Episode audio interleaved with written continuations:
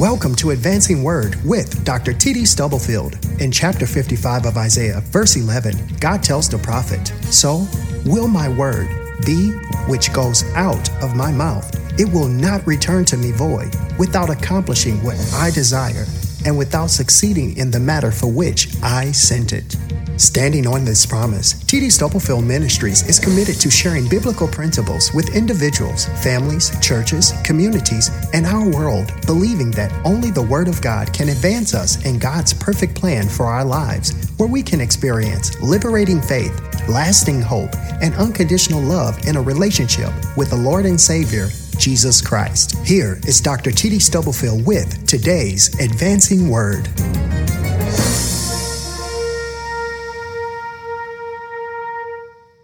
The book of Ruth, chapter 1, verses 16, 17, and 18.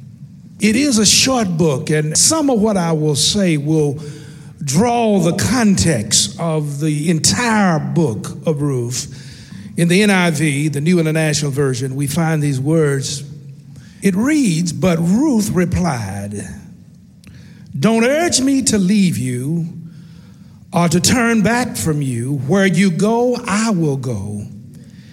And where you stay, I will stay. Your people will be my people, and your God, my God. Where you die, I will die, and there I will be buried. May the Lord deal with me, be it ever so severely, if anything but death separates you and me. When Naomi realized that Ruth was determined to go with her, she stopped urging her. I want to preach this morning from this passage and its larger context in the book of Ruth. I want to lift this thought facing north when life is going south. You know, one aspect of what it means to be a Christian or a child of God or to be the church of the living God is to be faithful. To be faithful. Uh, to be faithful means uh, a number of things. To be committed, uh, to be steadfast, to be focused, to be single minded, to be dependable, to be constant, uh, to be unflagging, to be willing to stay the course. I have to admit to you that this is a rare quality and a rare commodity in our world today, where it seems the ground is constantly shifting and changing. You know, and I know, we live in a world where one's word is no longer one's bond. It used to be that agreements could be sealed with a simple handshake. The attorneys here know that our society has become increasingly litigious. I've been waiting for a while to use that word. litigious. It's just amazing to me some of the things I hear people suing other people about.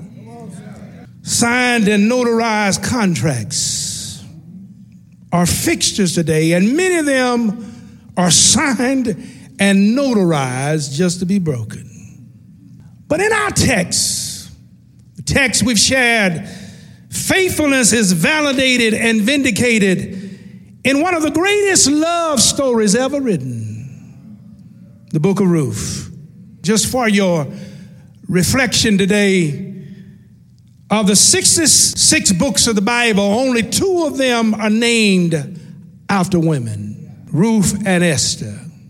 Ruth was a Gentile who married a Hebrew. And Esther was a Hebrew who lived among the Gentiles and married a Gentile.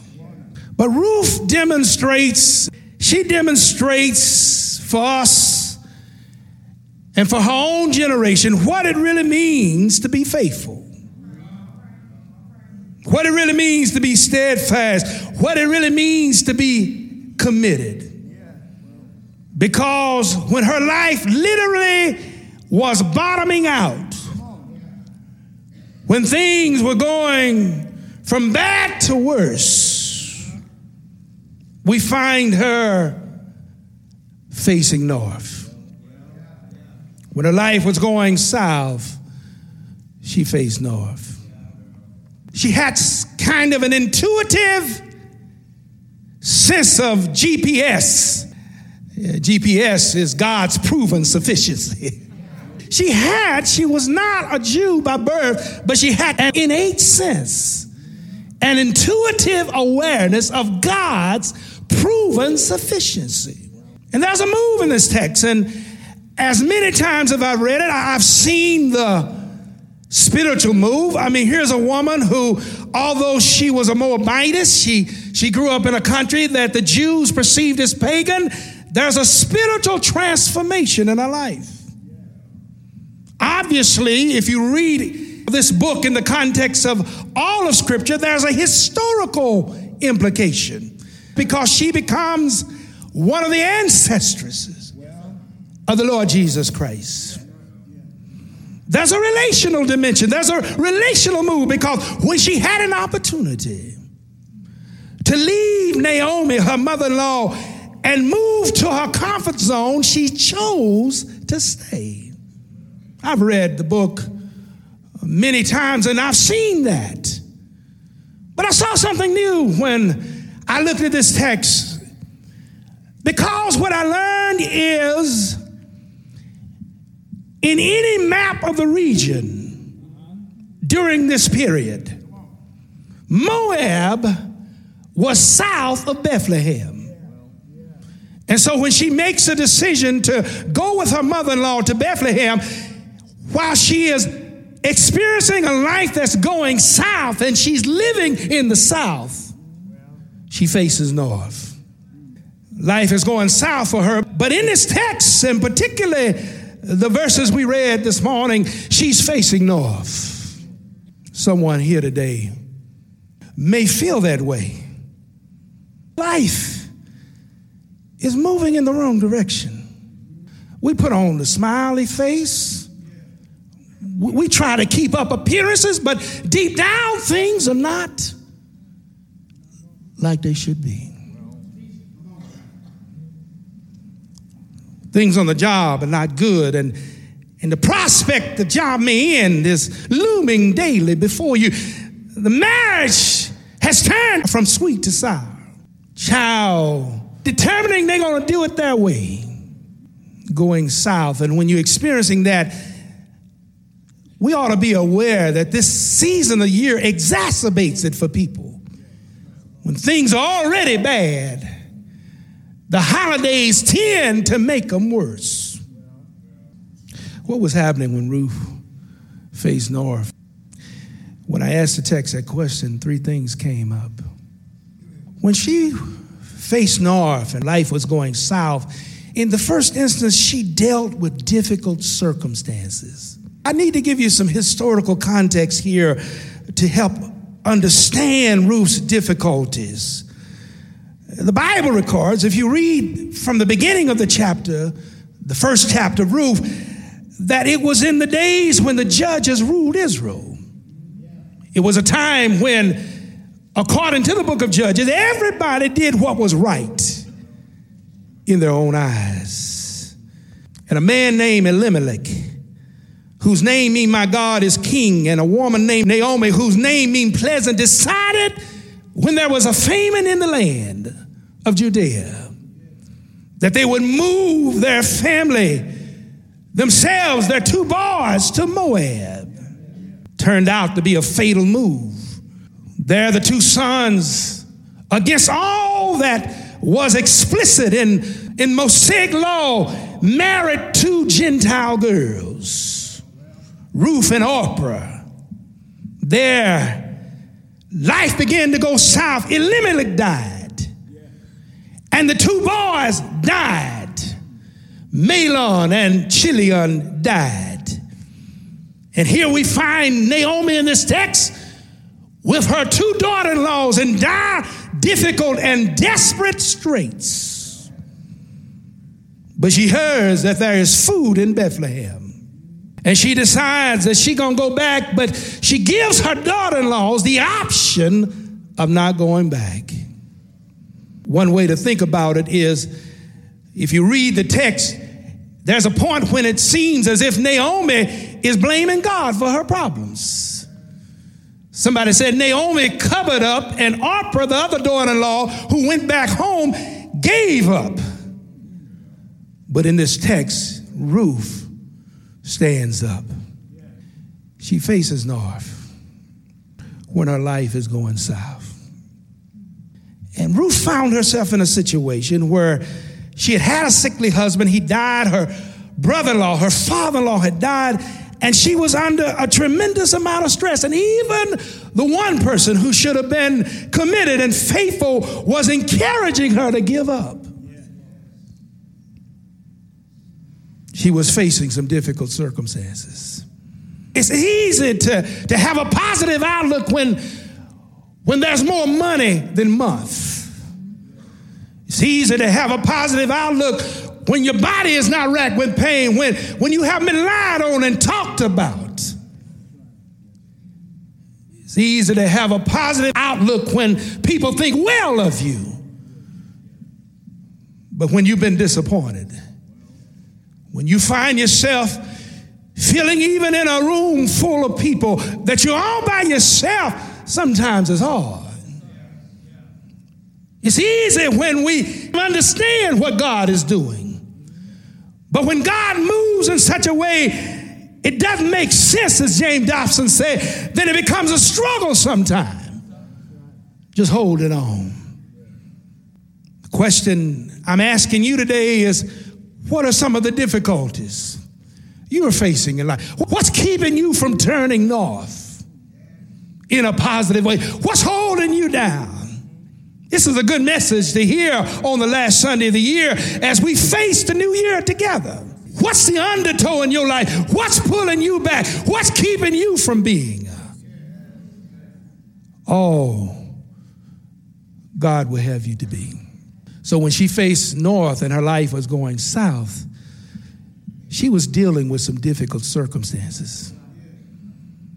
But also, the text would suggest that she demonstrated a decisive commitment. Naomi said, Go home, girl. I'm, I'm paraphrasing here. Listen, you don't, you don't have to stay with me. But Ruth makes a choice, a decisive choice. Decisions that we make when we're facing difficult circumstances often define who we are. It's not the ones we make when everything is going great. It's the ones we make when we're facing some difficult circumstances. We see these types of moves under stress in the Word of God. Moses, book of Hebrews, says that when he was experiencing challenge and stress, although he was a son of Pharaoh's daughter, he chose rather to suffer affliction with the children of God to enjoy the pleasures of sin for a season. Esther made a decisive commitment when her uncle said, Honey, it may not seem right, it may not seem fair, but it falls on you. You got to go into the king. I know it's not your time to, to show up there, and it may be some severe consequences, but you got to go. And when she fasted and prayed and she walked in, she walked in with a spirit if I perish, I perish. Shadrach and Meshach and Abednego under pressure. They didn't have time to think about it. They had to make a charge. And they said, King, listen, and I'm, I'm really paraphrasing it. They said, You can tell us when to come to work. You can set our benefit package for us. You can do all of that. But you can't tell us who to bow down and worship. We're not going to bow down to the sound of the music. Martin Luther, at the diet of worms, had to make a decisive choice. And there before his Catholic brethren, as he got ready to launch the Reformation, he said, Here I stand.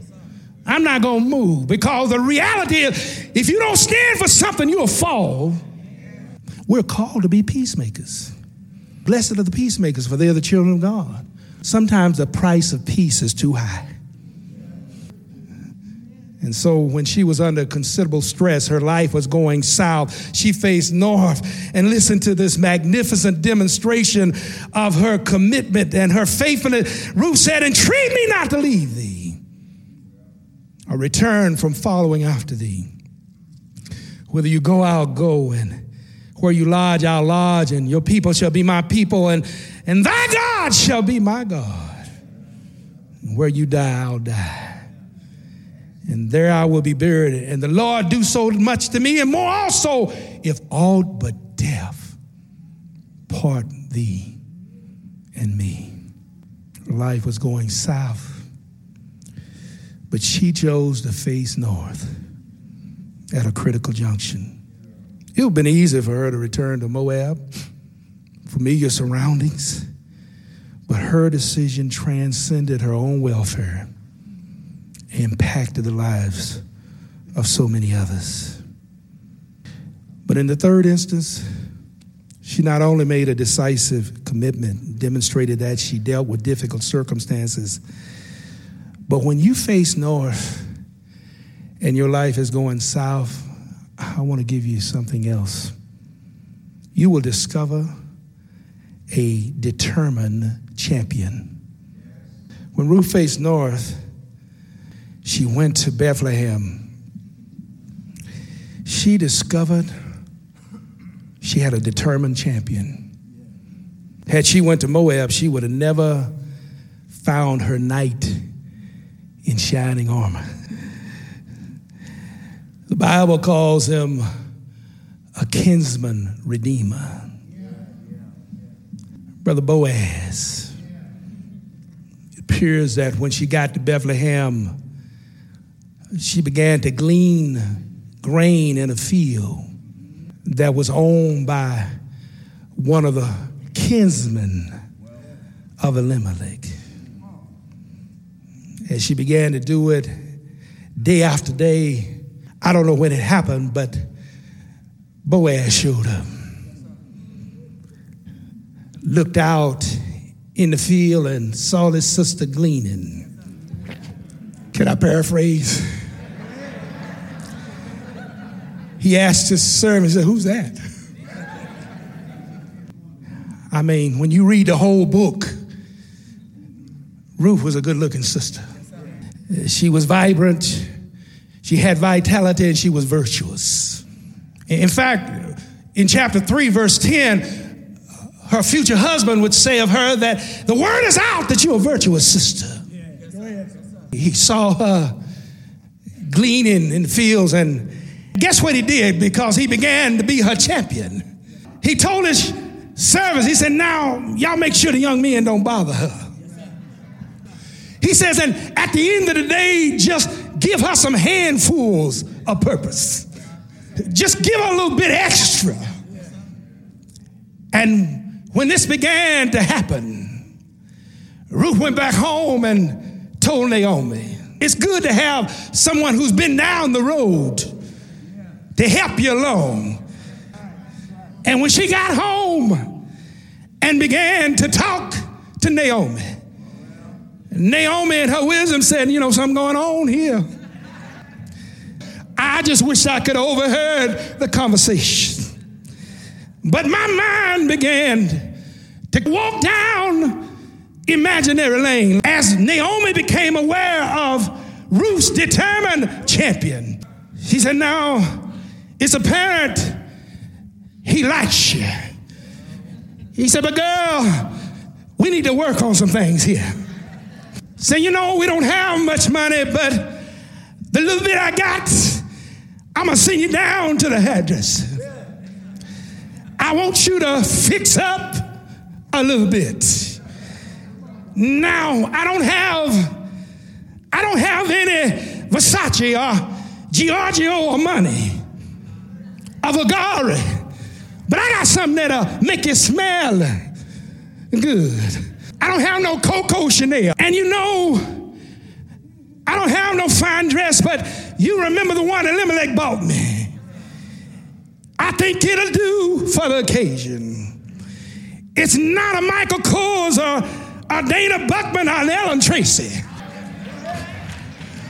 But I want you to put it on because when your champion shows up, you want to look the best you can. I'm so glad today I can end this message by telling you when you face north in a spiritual move, you'll discover you have a champion. Now, I want you to make a shift with me because I don't want to leave it with the impression that because Boaz became a husband, that that's the ultimate intent of the story. But what I want to tell you is we just celebrated Christmas, and there's a champion in the house because she married Boaz. And I've walked down through the genealogy. I would stop at the place where it said Mary and Joseph got married. But Mary had a child, and uh, his name uh, was Jesus. I'm so glad I know who my champion is. And his name is not Boaz today. I commend Ruth for turning north when life was going south. But I'm telling you today, I've had some experiences this year when, because of disappointment and sickness and frustration, my life uh, was going south. But in the midst of my trouble now, I turn north. Do I have a witness? Uh,